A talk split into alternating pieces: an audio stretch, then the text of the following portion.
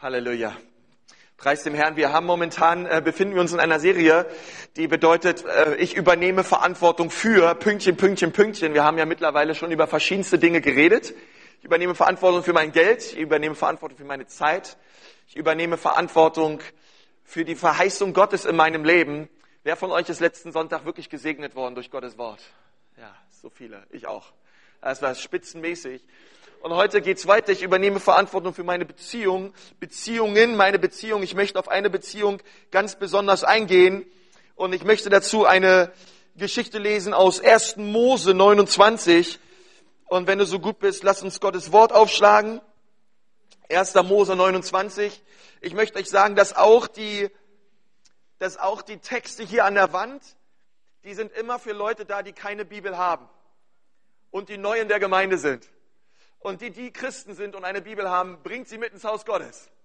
Es ist besser, das nochmal in der eigenen Bibel zu lesen. Das sind alles Hilfen für Leute, die das erste Mal da sind. Ja, herzlich willkommen. Und ich möchte, äh, bevor wir Gottes Wort lesen, nochmal mit uns beten. Und dann seid schon mal gespannt. Ich bin's auch. Herr Jesus, ich danke dir von ganzem Herzen für dein Wort. Ich danke dir für die Bibel. Und ich danke dir, Herr, dass dein Wort top aktuell ist und immer noch was zu sagen hat. Gott, du bist ein Gott, der wirklich was zu sagen hat und du möchtest in unser Leben hineinsprechen. Und ich bitte dich, dass du das heute Morgen tust.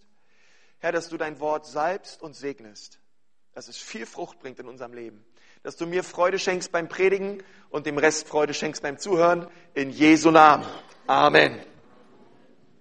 Preis dem Herrn. Ich möchte gerne ein Vers lesen aus 1. Mose 29. Es ist das Kapitel, wo Jakob zwei ganz interessante Frauen trifft, namens Lea und Rahel. Und ich möchte Vers 17 mit uns lesen, 1. Mose 29, Vers 17. Und dort steht, Lea hatte glanzlose Augen, Rahel aber hatte eine gute Figur und war wunderschön. Die Geschichte, die uns Mose hier erzählt, ist es eine Geschichte von Jakob, der eine Frau ganz besonders süß und schön fand. Und diese Frau hieß Rahel. Und es ist offensichtlich, wenn wir die Kapitel davor lesen, dass das Leben von Jakob nicht gerade ein Leben war in Fülle, sondern sein Leben war irgendwo leer. Wir wissen, dass er es nicht geschafft hat und auch danach nicht wirklich geschafft hat, jemals die Anerkennung seines Vaters zu bekommen und dass er seinen, seinen Bruder auf übelste Art und Weise betrogen hat. Selbst ich hätte mir sowas nicht gewagt. Und das soll viel heißen. Früher. Jesus hat mich mittlerweile verändert. Preis dem Herrn. Sodass er und sein Bruder Feinde wurden. Und wir wissen, dass er viele Probleme hatte, auch mit seiner überempfindlichen und manipulativen Mutter die ihm zu so manchen Dingen geraten hat, die nicht gut waren. Ja, dagegen ist teilweise Sturm der Liebe und gute Zeiten, schlechte Zeiten echt ein Witz. Ja, wenn wir uns das Leben von Jakob anschauen und was der so mit seiner Familie durchgemacht hat. Und zu dieser Zeit aber hatte Jakob wirklich noch keine Ahnung von der bedingungslosen Liebe des Vaters im Himmel. Und ja, so ist es nachvollziehbar, dass als er Rahel gesehen hat und die Bibel sagte, sie hatte eine schöne Form, sie war wunderschön und sie war sofort bei 100 von 100 Punkten in seinem Herzen, er sich dachte, wenn ich diese atemberaubende Schönheit heirate, dann wird mein Leben endlich perfekt, Sinn haben und alle Männer werden ganz neidisch auf mich schauen Mann, was hat der für eine schöne Frau abbekommen? Wenn ich sie nur hätte, dann wird mein Leben endlich Wert haben. Sie wird mich glücklich machen und ich will diese Frau haben, egal wie viel es kostet. Und ich meine, es ist ja auch löblich, die Bibel sagt, dass Jakob 14 Jahre lang für Rahel gearbeitet hat. Und ich möchte auch so sagen, Ehe, Ehe ist harte Arbeit. Wenn du gerade neben deinem Partner sitzt, dann sag dem das mal. Ehe ist harte Arbeit. Es ist wirklich harte Arbeit. Aber die Bibel sagt, dass die 14 Jahre, sie vergingen in, in, in Jakobs Augen, sie waren in Jakobs Augen wie ein Tag. Diese 14 Jahre, weil er so verliebt war in Rahel. Aber ich weiß nicht, ob das so bekannt, dir bekannt vorkommt, diese Geschichte vielleicht in deinem Leben oder du hast etwas schon mal in die Richtung gehört. Es gibt so viele Menschen, die sich wertlos fühlen ohne einen Partner an ihrer Seite. Und ich möchte dir sagen, ich habe in den letzten zwei Jahren fünfmal über Ehe gepredigt und heute Morgen möchte ich gern zu jedem predigen, der Single ist in diesem Haus. Oder einen kennt, der Single ist und ihm ein paar gute Tipps geben kann. Mädchen denken oft, dass sie einen Freund oder einen Mann brauchen, damit sie sich attraktiv, komplett, erfolgreich und wertvoll fühlen. Und das ist wirklich wahr. Ich brauche einen Mann, damit ich mich endlich geliebt und wertvoll fühle. Und genauso gibt es viele Männer, die ihre Identität nur darin finden, endlich eine Frau in ihren Arm zu halten, an ihrer Seite zu haben. Und nicht irgendeine Frau, sondern eine Frau, wo andere Männer denken, das muss ein toller Kerl sein, was der für eine schöne Frau abbekommen hat. Und wisst ihr, wie ein liebeskranker Teenager dachte sich auch Jakob, dass Rahel endlich die Antwort ist auf seine Probleme. Wenn er sie heiraten könnte, dann würde er sich endlich nicht mehr so einsam, leer und unsicher fühlen, denn das ist das, was er mitbekommen hat aus dem Elternhaus. Und ich möchte nicht zu viel in den Text hineinlesen, was nicht drin steht, aber wenn wir uns das Leben von Jakob anschauen, dann liegt das auf der Hand.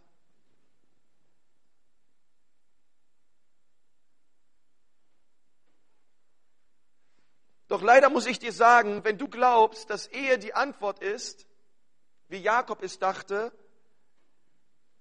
auf all deine Probleme und all die Sorgen deines Lebens, dann kreierst du eine sehr, sehr schwache Grundlage für deine Beziehung.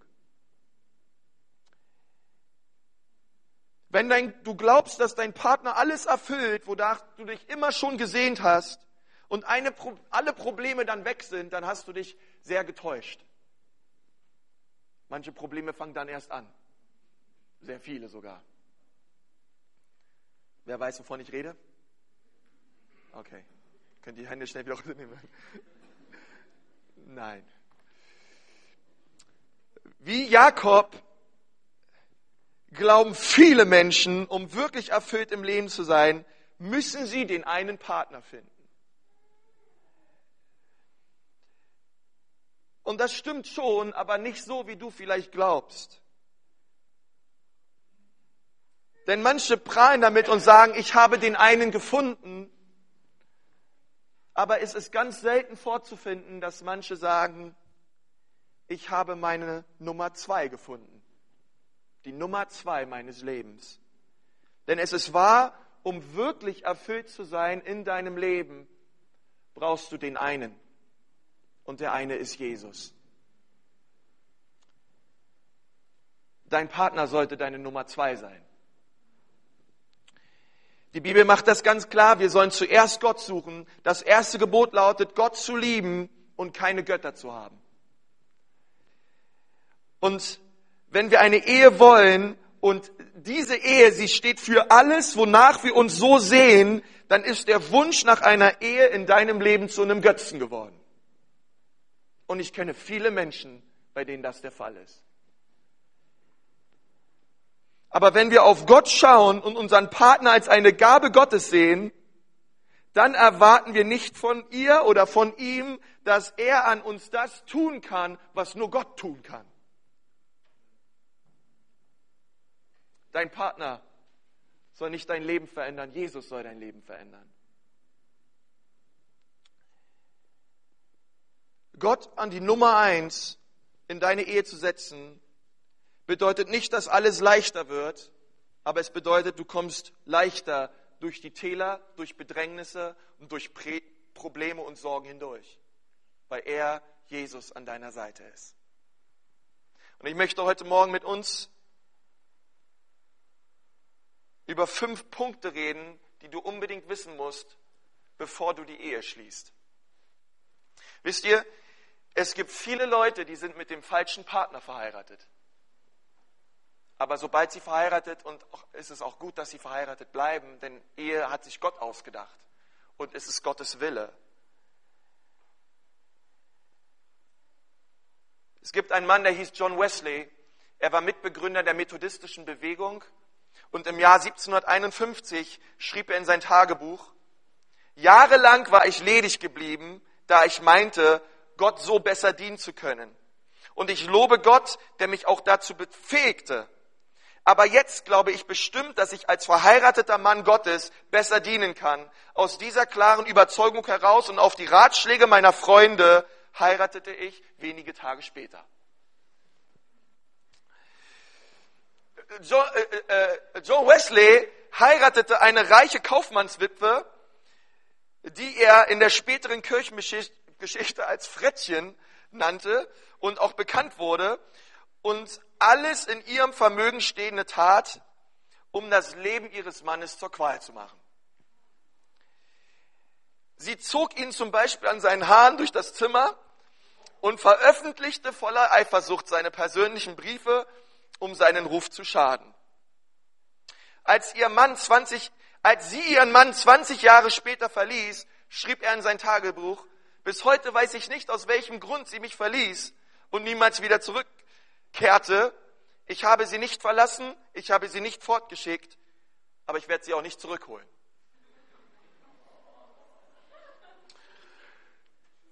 Ich möchte sagen, dieser Mann hätte sich viele Schmerzen und Schwierigkeiten erspart, wenn er nicht auf den Rat seiner Freunde gehört hätte und unbedingt eine Frau wollte und sich eine schnell gesucht hätte. Nun, ich möchte über fünf Punkte reden und die wichtig sind, fünf Übereinstimmungen, die wichtig sind, essentiell sind, bevor du in die Ehe gehst. Und ich möchte, dass wir gemeinsam Gottes Wort aufschlagen zu 2. Korinther 6, Vers 10.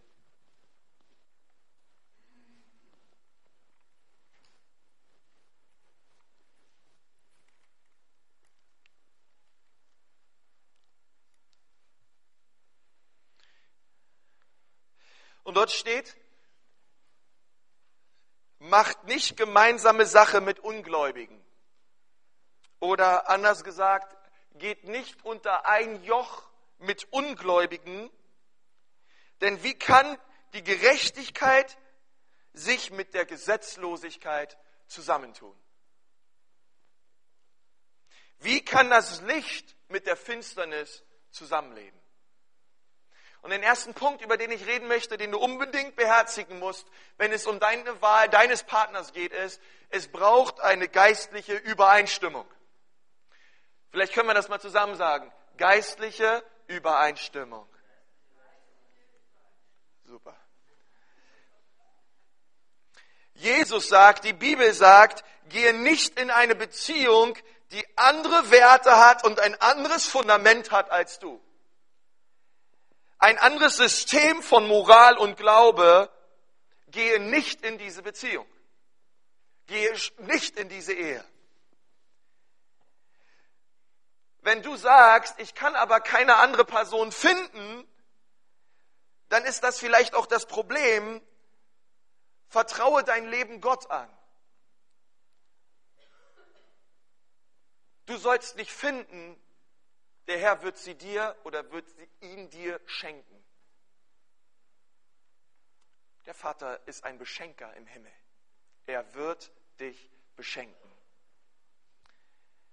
Er hat wirklich einen guten Plan für dich. Gott weiß, dass wenn du voll mit Jesus unterwegs bist und er dein Herr und dein Liebhaber bist, hat diese Beziehung zu Jesus Einfluss auf dein Leben, hoffe ich jedenfalls, und auf die Art und Weise, wie du lebst. Die Art und Weise, welche Freunde du dir aussuchst, die Art und Weise, wie du mit Finanzen umgehst, mit deiner Freizeit umgehst, wenn Jesus wirklich der Herr deines Lebens ist, dann hat er massiven Einfluss auf dein Leben. Jesus ist nicht einfach nur ein PS am Ende des Briefes, sondern er ist dein Leben. Er definiert dich, er wohnt in dem Innersten deines Seins. Und jetzt stell dir vor, dass ein Mensch diese Beziehung hat, diese innige Beziehung hat zu Jesus. Und er heiratet einen Partner, der will von all dem nichts wissen. Er hat andere Werte als du, er hat andere Vorstellungen als du. Er versteht nicht, warum du Sonntagmorgens so früh aufstehst, um in den Gottesdienst zu gehst und dann auch immer ganz fröhlich und geisterfüllt wieder nach Hause kommst. Er versteht nicht, warum du dieses alte Buch liest, was wir die Bibel nennen. Er lebt in einer ganz anderen Welt als du. Und das, was du am allermeisten liebst, das teilt dieser Partner nicht mit dir.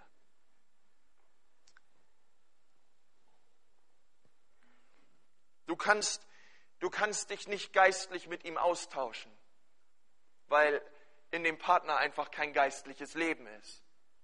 Oh, ich bin Gott so dankbar für meine geisterfüllte Frau, mit der ich über geistliche Dinge reden kann, mit der ich zusammen beten kann, mit der ich zusammen Bibel lesen kann und mit der ich gemeinsam auf dem Weg, den Jesus für uns vorbereitet hat, gehen kann.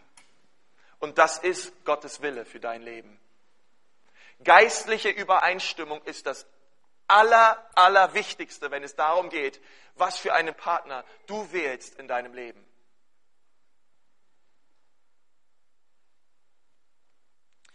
Nun, die Frage ist nicht nur, bist du Christ? Ich bin viel auf der Straße unterwegs und heutzutage sagen so manche Leute, ja, ich bin Christ, ich bin evangelisch, ich bin katholisch. Ähm, ich wurde getauft als Kind und konfirmiert. Das ist nicht das, was ich meine mit geistlicher Übereinstimmung. Und mit geistlicher Übereinstimmung meine ich, ist, ist dein Partner leidenschaftlich für Jesus? Brennt er für die Sache des Herrn? Oder erduldet er Herrn? Es gibt solche Christen und solche Christen. Es gibt Christen, die lieben den Herrn von ganzem Herzen und es gibt Christen von der Hüfte aufwärts.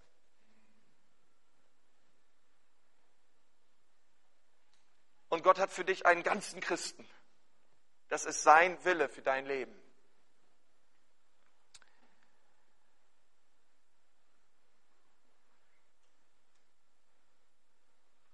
Und ich möchte dir sagen, wenn du wirklich jemanden kennen willst, dann nur einen Christen gegründet und gefestigt auf dem Wort Gottes.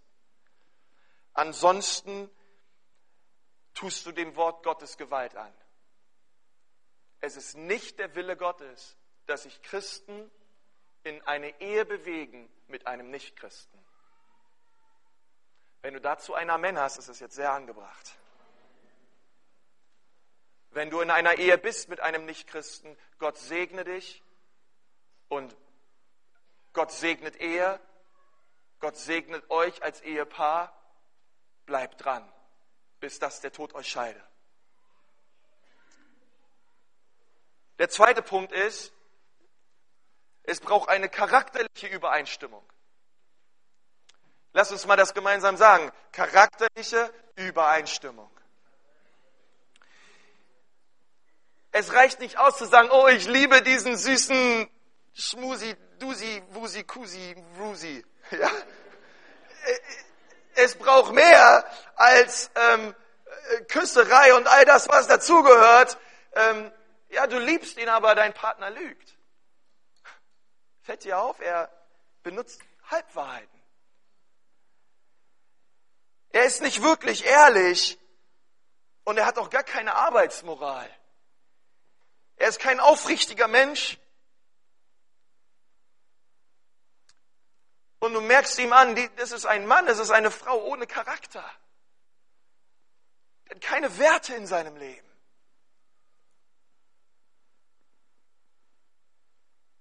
Du tust gut daran, dich von solch einem Menschen zu trennen, wenn keine charakterliche Übereinstimmung da ist.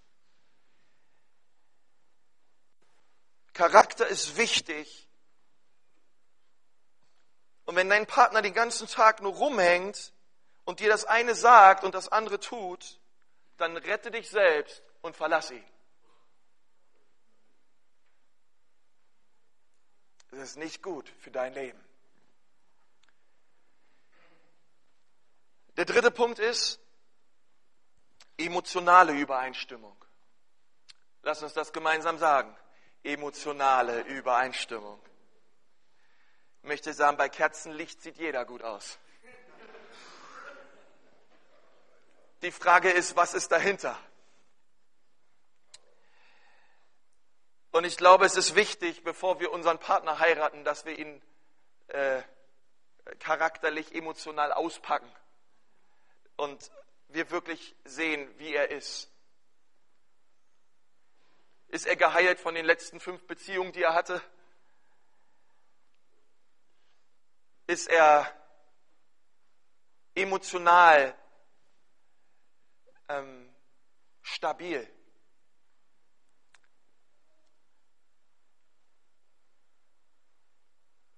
Viele Leute sagen, es ist besser zu heiraten, als vor Verlangen zu brennen, und das stimmt. Das ist das, was die Bibel sagt. Aber es gibt etwas, was noch besser ist. Es ist besser, dich zu kontrollieren und zu warten.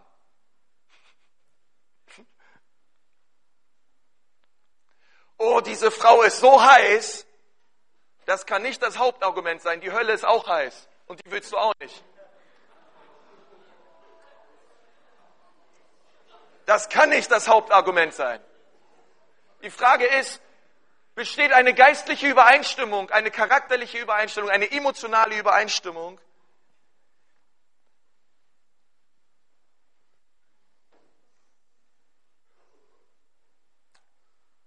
Wenn nicht Leute fragen, die in einer Beziehung sind und wo man merkt, die ist ungut, gibt es oft diese Argumentation, aber glaubst du denn nicht an Erlösung? Glaubst du denn nicht, dass Gott meinen Partner verändern kann?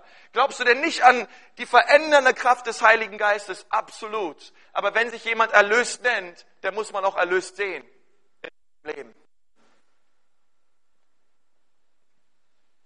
Denn du kannst deinen Partner nicht verändern. Das kann nur Jesus. Und wenn, wenn wir so in eine Ehe hineingehen oder in eine Beziehung, diesen Traum haben, mein Partner wird sich irgendwann mal verändern, das kannst du gar nicht kontrollieren. Es ist eine Sache, die kann nur Jesus tun. An deinem Partner. Und der vierte Punkt ist, es braucht eine Übereinstimmung in der Kommunikation. Kommunikation ist ein ganz großer Punkt in der Ehe. Und ich möchte mit euch einen, ja, in Sprüche 15, Vers 1 steht, eine sanfte Antwort wendet Grimm ab, aber ein kränkendes Wort erregt Zorn. Epheser 4, Vers 26, zürnet und sündigt dabei nicht. Die Sonne gehe nicht unter über eurem Zorn und gebt dem Teufel keinen Raum. Sprüche 18, Vers 13. Wer Antwort gibt, und das ist jetzt ein ganz wichtiger Vers für uns Männer, wer Antwort gibt, bevor er zuhört, dem ist es Naheit und Schande.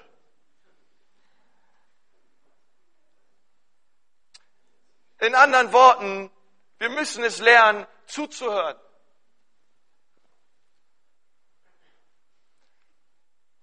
und beim Zuhören nicht an alles andere zu denken, was so in unserem Kopf herumschwirrt. Und ich sage euch, ihr lieben, ihr lieben Singles auch, es ist wirklich ein Geheimnis der Schrift, ein Geheimnis Gottes, dass Mann und Frau auf der Kommunikationsebene eine Übereinstimmung finden können. Es ist, es ist ein Geheimnis, aber es funktioniert durch die Kraft Gottes, dass irgendwie von dem ganzen Gedankengebilde einer Frau, was riesig ist und komplex ist, und in dem Gedankengebilde eines Mannes, was einfach strukturiert ist und auf einfachen Bahnen verläuft, Gott zwischen diesen beiden einen, eine Verbindung schafft, die irgendwie heilsam und gut ist. Es ist ein Wunder, aber Gott tut es. Das Problem ist, wenn diese Verbindung nicht da ist und du schon in der Beziehung, das in der Beziehung merkst, ey, wir reden aneinander vorbei. Ich rede vom Elefanten der versteht von, was von Tigern und Löwen, ja. Und, ähm, und ihr merkt, das stimmt nicht. Da gibt es einfach in der Kommunikation überhaupt keine Übereinstimmung. Überleg dir gut, ob du diesen Partner heiraten willst. Und der fünfte Punkt und letzte Punkt ist, den habt ihr eh schon alle gewartet, gemeinsame körperliche und sexuelle Übereinstimmung. Es gibt viele Leute, die denken, Ehe ist so eine geistliche Sache, ist ganz egal, wie mein Partner aussieht, es wird schon irgendwie werden. Gott wird uns schon irgendwie durchtragen und segnen. Ja, das tut er auch. Ja. Ähm, weil Ehe etwas ist, was Gott will. Aber wenn dein Partner der Richtige ist, dann ist da eine starke körperliche und sexuelle Anziehung. Eine Chemie. Ich habe mal jemanden kennengelernt, der, äh, der hatte eine Freundin und wollte die heiraten. Und hat sich frisch bekehrt und dachte sich, ich brauche jetzt eine Frau, mit der ich geistlich übereinstimme. Und dieser Punkt reicht mir aus. Aber du hast einfach gemerkt, auch vom Aussehen her und so weiter. Und er hat auch zu mir gesagt, ja, aber so anziehend und so schön finde ich meine Freundin jetzt gerade nicht so. Aber wir sind ja beide im Herrn und es wird schon irgendwie funktionieren. Das ist keine gute Grundlage. Jakob sagte, er liebte Rahel so sehr, dass die 14 Jahre des Arbeitens für Rahel so vergangen sind, als wäre es ein Tag.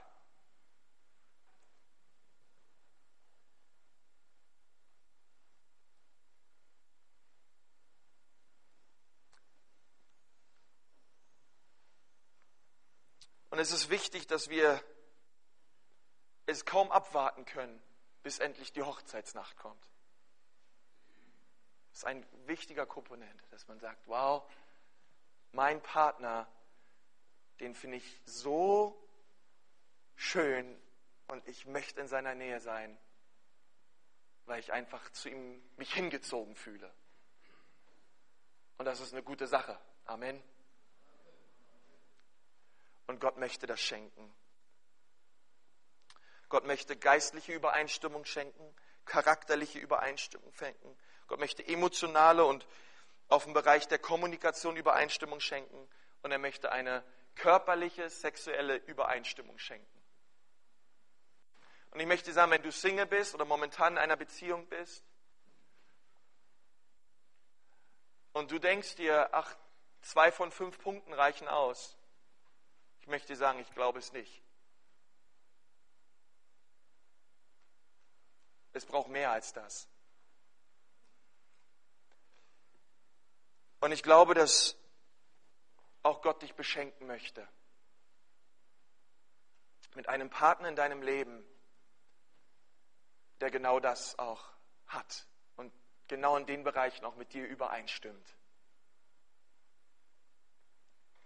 Aber heutzutage in unserer Gesellschaft, es gibt so viele junge Leute, die Ehen schließen und die Ehen sind nach so wenigen Jahren bereits kaputt. Die Statistik spricht so sehr dafür,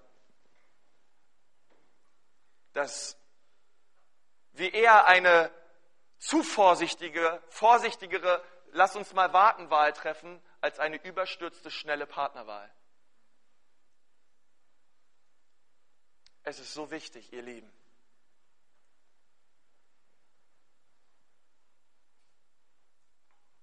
Ich wünsche dir in deinem Leben fünf von fünf. In allen Bereichen. Geistliche Übereinstimmung, bevor du mit deinem Partner in die Ehe gehst. Und es ist deine Verantwortung, wie du mit diesen Dingen umgehst. Es ist deine Verantwortung, ob du sagst, ja, das will ich, oder es ist mir egal, was der Pastor da vorne sagt. Ich ziehe mein eigenes Ding durch. Es ist deine Verantwortung. Deswegen reden wir über Verantwortung in diesen Wochen. Es ist deine Verantwortung, was du willst für einen Partner in deinem Leben. Und ich bete, dass sich deine Entscheidung nicht auf deine Emotionen oder das, was du fühlst oder das, was du gerne hättest und dir wünscht oder dir irgendeine Zeitschrift sagt beim Friseurgang, sondern dass sich deine Entscheidung basiert auf dem Wort Gottes und auf das, was Jesus zu sagen hat über Beziehung. Denn er hat was zu sagen für dein Leben. Jetzt möchte ich gerne mit uns beten.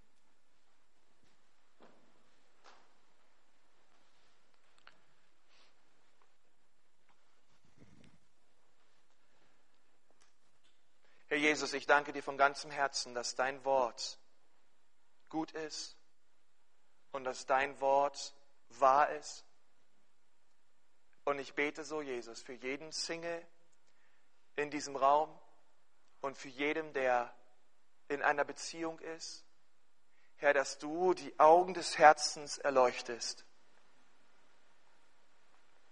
Und dass du, Jesus, in diesen Beziehungen und auch in dem Single-Dasein verherrlicht wirst. Ich bete, Jesus, dass wir nichts und gar nichts an Wert und an Identität uns beim Partner abholen, sondern ich bete, Jesus, dass wir zu dir kommen. Denn du bist die Quelle des Lebens. Ich bete Jesus in diesem Raum für jede Beziehung und für jede Ehe, dass du die Nummer eins bist, dass du das Zentrum bist, dass dein Wille geschieht, Herr, in der Art und Weise, wie wir unseren Partner lieben, wertschätzen und erheben. Ich bete Jesus, dass du dich freust an der Art und Weise, wie wir mit unserem Partner umgehen und ihn ehren. In der Jesus, ich bete, dass du jedem Single in diesem Raum den richtigen Partner schenkst nach deinem Herzen. Und dass du jede Beziehung in diesem Raum, die auf die Ehe zugeht, ganz besonders salbst und berührst und dass du noch wichtige Punkte ansprichst, die es noch anzusprechen gelten. Herr, wir wollen sehen in unserer Gemeinde, wie Beziehungen und Ehe vorbildlich gelebt werden, sodass viele Menschen sich ein Vorbild nehmen können an uns. Und das alles erbitten wir Jesus in deinem Namen.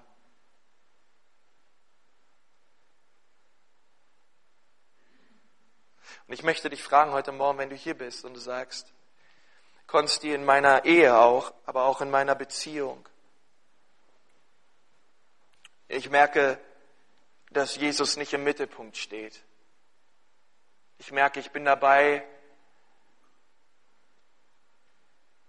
alles an meinem Partner zu suchen und zu holen, was ich eigentlich von dir brauche und möchte, Jesus.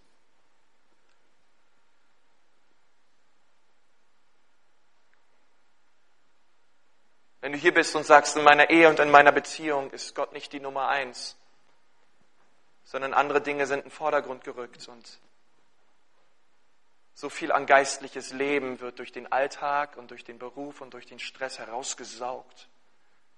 Aber heute Morgen möchte ich neu eine Entscheidung treffen, vielleicht auch mit deiner Frau zusammen, zu sagen, Gott soll die, neu die Nummer eins werden. Er soll der eine sein, auf dem wir unsere Ehe und unsere Beziehung gründen. Und wenn das bei dir irgendwie außer Ruder gelaufen ist, dann bitte ich dich jetzt mal, dass du einfach mal deine Hand ausstreckst. Ich möchte gerne für dich beten, wenn du da bist heute Morgen. Deine Hand hebst. Okay. Dankeschön. Danke. Halleluja. Halleluja. Halleluja. Halleluja. Jesus, ich bete für jeden, der seine Arm ausgestreckt hast, dass du ganz besonders mit Kraft und mit Salbung in die Beziehung und in die Ehe hineinkommst. Mit deiner Liebe und mit deiner Kraft. In Jesu Namen. Amen. Amen. Amen. Ich möchte dich herzlich einladen, wenn du heute auch gern noch Gebet möchtest für deine Beziehung, für deine Ehe und so weiter, dann komm noch nach dem Gottesdienst hier nach vorne. Wir würden gern für dich beten heute. Und euch auch vielleicht gemeinsam segnen für euren Weg. Ja. Und ich hatte das auf dem Herzen, heute Morgen dieses Wort zu predigen. Ich glaube, es war ein Wort vom Herrn, vielleicht in deine Situation hinein. Und es ist gut, wenn wir uns am 1. Korinther 6, Vers 19 halten und uns daran orientieren. Lass uns gemeinsam aufstehen.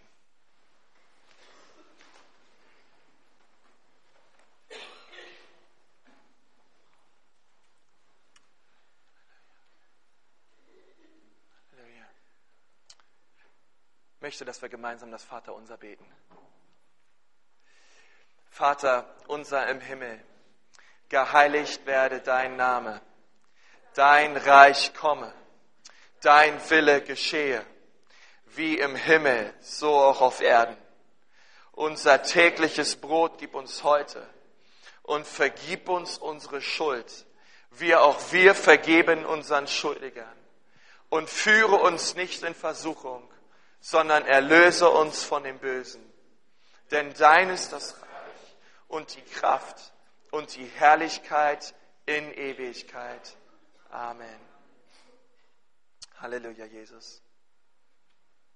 Herr, wir danken dir für diesen Morgen.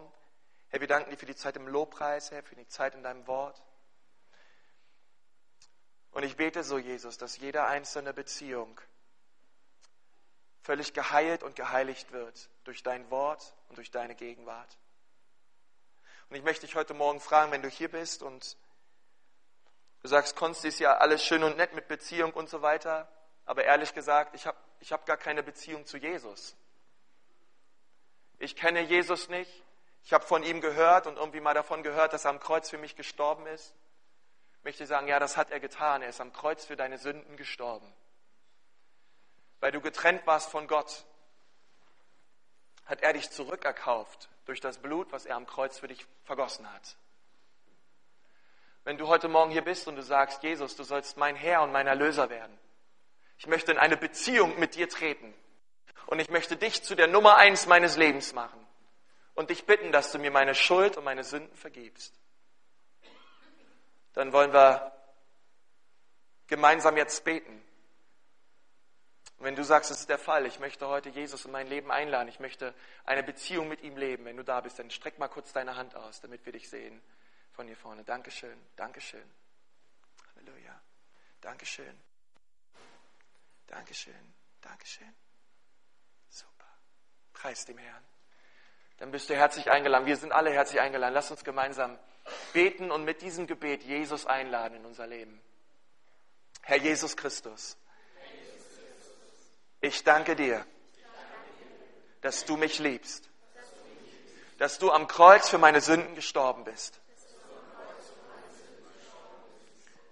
Und Jesus, heute Morgen bekenne ich mich schuldig.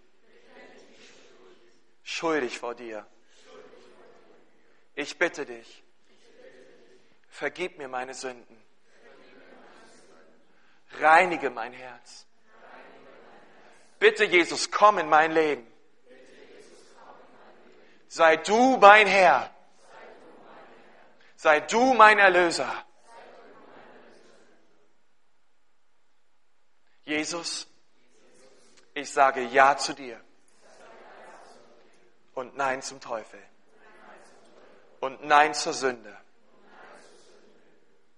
In dem Namen Jesu bete ich.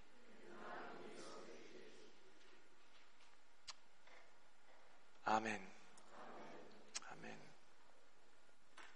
Und jetzt möchte ich euch gerne noch segnen und dann wünsche ich euch einen ganz starken Sonntag und freue mich, euch wiederzusehen. Herr Jesus, wir preisen dich für diesen Morgen. Danke für jeden, der sein Leben, Jesus, einfach dir gegeben hat, Herr. Und ich segne euch mit der Liebe des Vaters, mit der Gnade Jesu Christi und mit der Gemeinschaft seines guten Heiligen Geistes. Ich segne euch mit gesunden und heilsamen Beziehung. In dem Namen Jesu. Amen.